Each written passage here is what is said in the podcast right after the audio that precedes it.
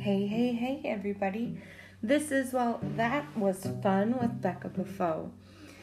Today, I'm going to talk to you a little bit about something else that we've got going on at our home, and they're interesting. They help me educate my daughters. It's fun for my husband and I to talk about these things. You can get lots of different accessories for them.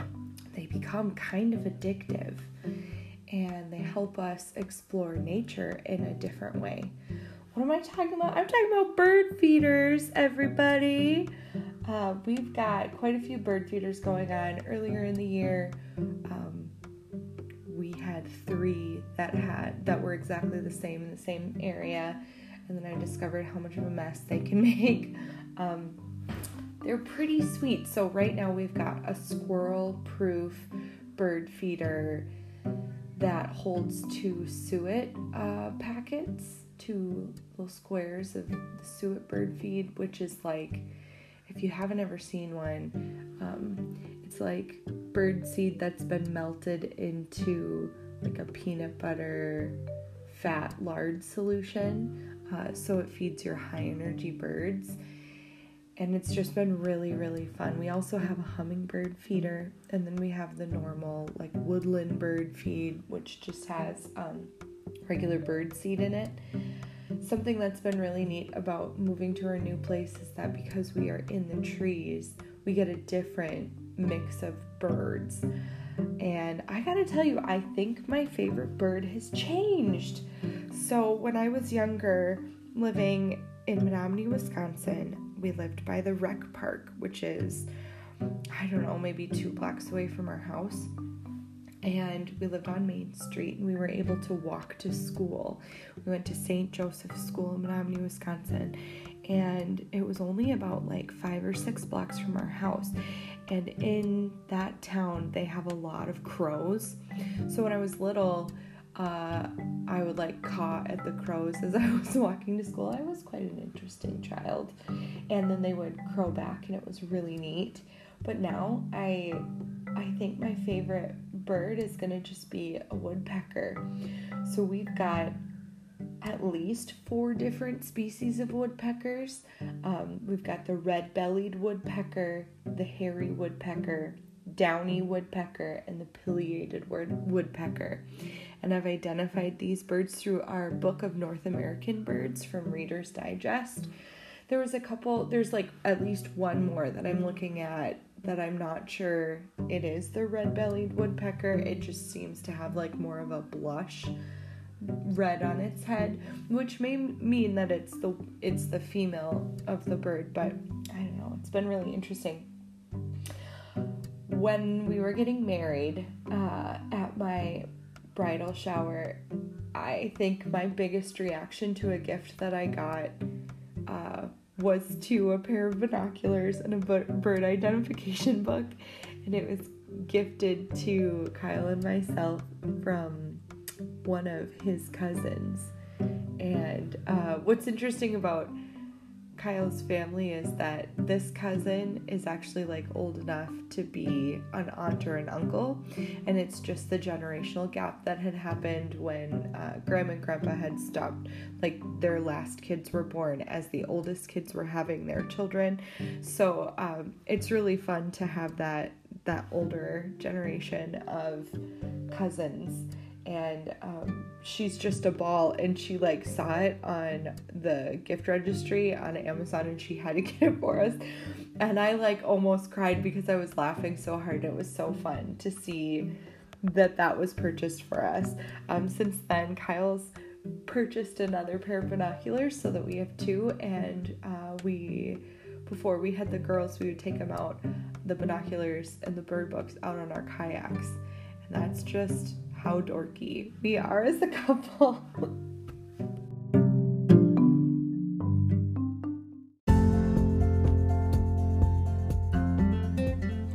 I tried out a recipe this week that I've never cooked myself before, and I just wanted to tell you a little bit about the experience. So, it's a sour soup that's called borscht B O R S C H T, borscht.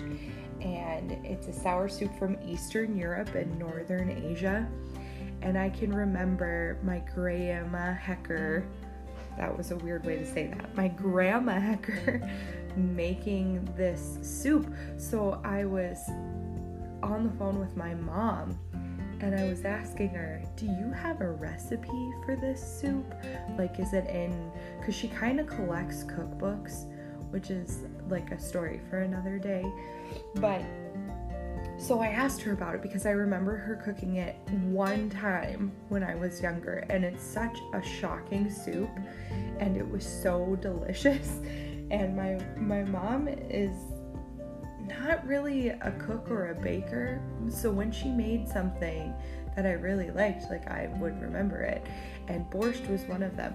So she came over last week and brought this uh, For the Love of Cooking cookbook, and it's from Stark Billings County's Extension Homemakers Council, and this is the 1991 edition. And so that just has a bunch of family history in it right there. So, uh, Stark County is affectionately known in our family as Stark Raven Mad County, and it's a place in North Dakota that uh, is the county for Richardton, which is where my mom and her family grew up, and it's where my my Hecker grandparents lived, and it's where my grandma is still um, living, and it's just this really fun cookbook. And so I'm gonna tell you a little bit about the recipe and then a little bit about what happened with me cooking this soup. Okay, so this one has one and a half to two pounds of cubed beef. Um, in it, in the recipe my mom wrote, I remembered mom used ham, not beef. And for our version, I actually used um, a, like half a half a can of our stewed venison meat. Uh, so I it's it's antelope from this last fall. And we cut it up and then you season it and you cook it and then you put it into a big jar and then you process it and you can it and you're able to keep it. And it makes for really fast meals um, because you're able to just throw it in the crock pot like you don't need to cook it at all. So as soon as the vegetables are done you know it's going to be safe to eat.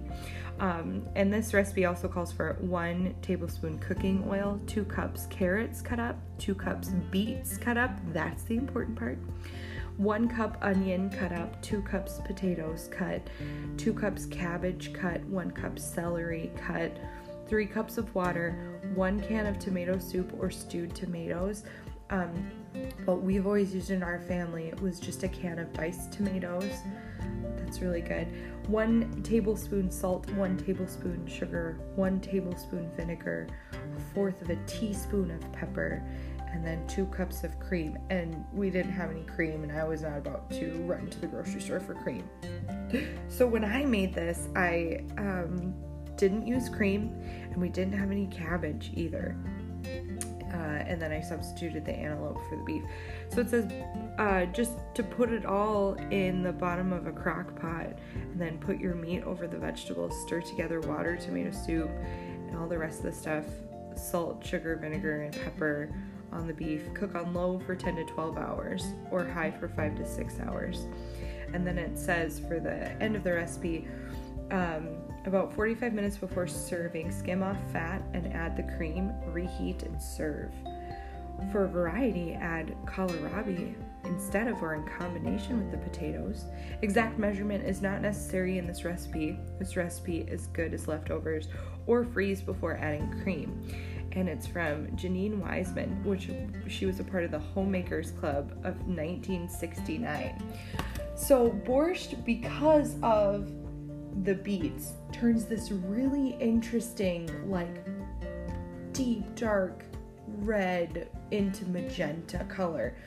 And uh, as I was chopping up all the vegetables and putting it in the crock pot, um, Kyle didn't really, he thought I was just making like our normal stew that I'll make in the crock pot. And I was like, oh no, this is, this is borscht, this is different. And it, it was just hilarious. We had like a, a full on three minute back and forth on how to say the word borscht. And I can't even say how he was saying it. It was hilarious. Um, but it, it was just like an Abbott and Costello routine. I was like saying it, and then he was saying it. I'm like, no, no, no, try again, borscht. And he was like, not doing it. It was great. So, uh, and I I started it one evening and then had it in the crock pot overnight, and then we were eating it the next day. And what happened was, as I got up to feed the littlest buffo at like two o'clock in the morning, I opened it up and I stirred it, and I had it on you know low heat, very low heat. And apparently Kyle woke up because it smelled so good. It's like I woke up in the middle of the night and I was just hungry from this this thing that was cooking out there. Um, definitely something that I'm going to be making more often. The reason why I decided to make this specific one is because I had gone to the farmer's market and picked up some really good looking beets. Um, and yeah, I think I just exposed my family to something a little a little different, something from my history. So my mom's side of the family, the Heckers were actually Germans from Russia which means that during the rule of Catherine the Great, she was a German princess and she married um, the son of Peter the Great, Peter the whatever. If you watch Hulu, check out The Great.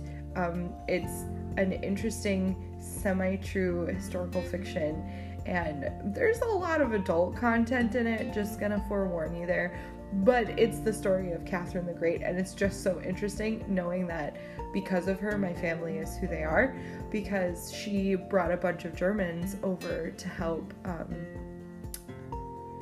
to to like populate um, a portion of Siberia, and so so uh, the Heckers are a portion of that, and borscht came from from that side of the family. Uh, it says when I looked it up, it says it's like a Ukrainian dish um, from also from Eastern Europe and Northern Asia. So that was just interesting bit of my week.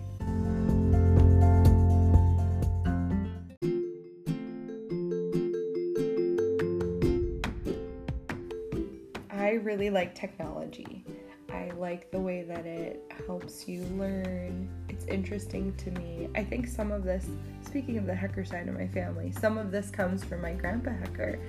Um, so my my grandpa, the girl's great grandpa, Peter Paul Hecker, um, worked for the Burlington Northern Santa Fe Railroad system for like over 40 years. And he went from being a person who operated the telegraph machine with Morse code all the way through to the internet. Think about that change in technology. Wow, what a time to be a part of telecommunications and he was always really really interested in that stuff i can remember as a kid uh, when like we started learning about burning cds he had this band called the friday night gang and he played accordion and there was like two accordions in it and a fiddle player and somebody played the piano and like it was just really really a cool group of people and i can remember his desktop computer in the basement of their home and whenever we would come over, he would be doing something with it and he would be burning CDs for the Friday Night Gang. Um, so they would record the music and then he would burn CDs. And it was just so neat because growing up in the you know in the 90s and early 2000s like that was was pretty pretty awesome technology um, i don't think he ever got to the mp3 world but um, he passed away uh, just a couple years ago. Anyway, so speaking of technology, it's it's kind of in my blood, and I really really like to be open to new ideas. Um, so our family and in my home we have Alexa Echo devices all over the place.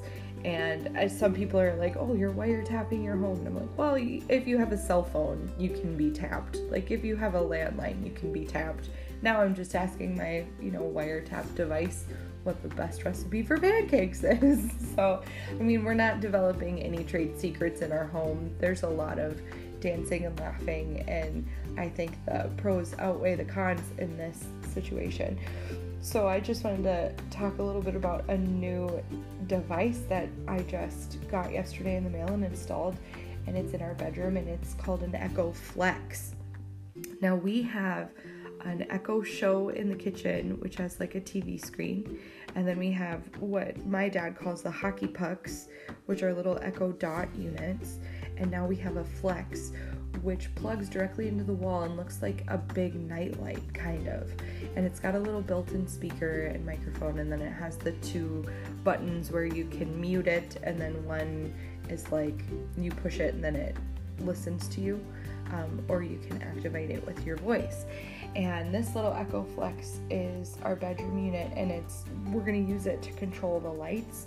Um, this allowed me to move one of the hockey pucks to a different area in the home, and because we don't use the speaker or the music a lot in our bedroom, I thought, okay, well, we can replace that with this smaller, less expensive unit with a crappier speaker, um, but something that uh, Sweet Pea loves about using the device that's in Mama's room is that she'll she'll snuggle with me and we'll listen to story time, Amazon story time. Um, so I decided to to get a new one, and it's pretty neat.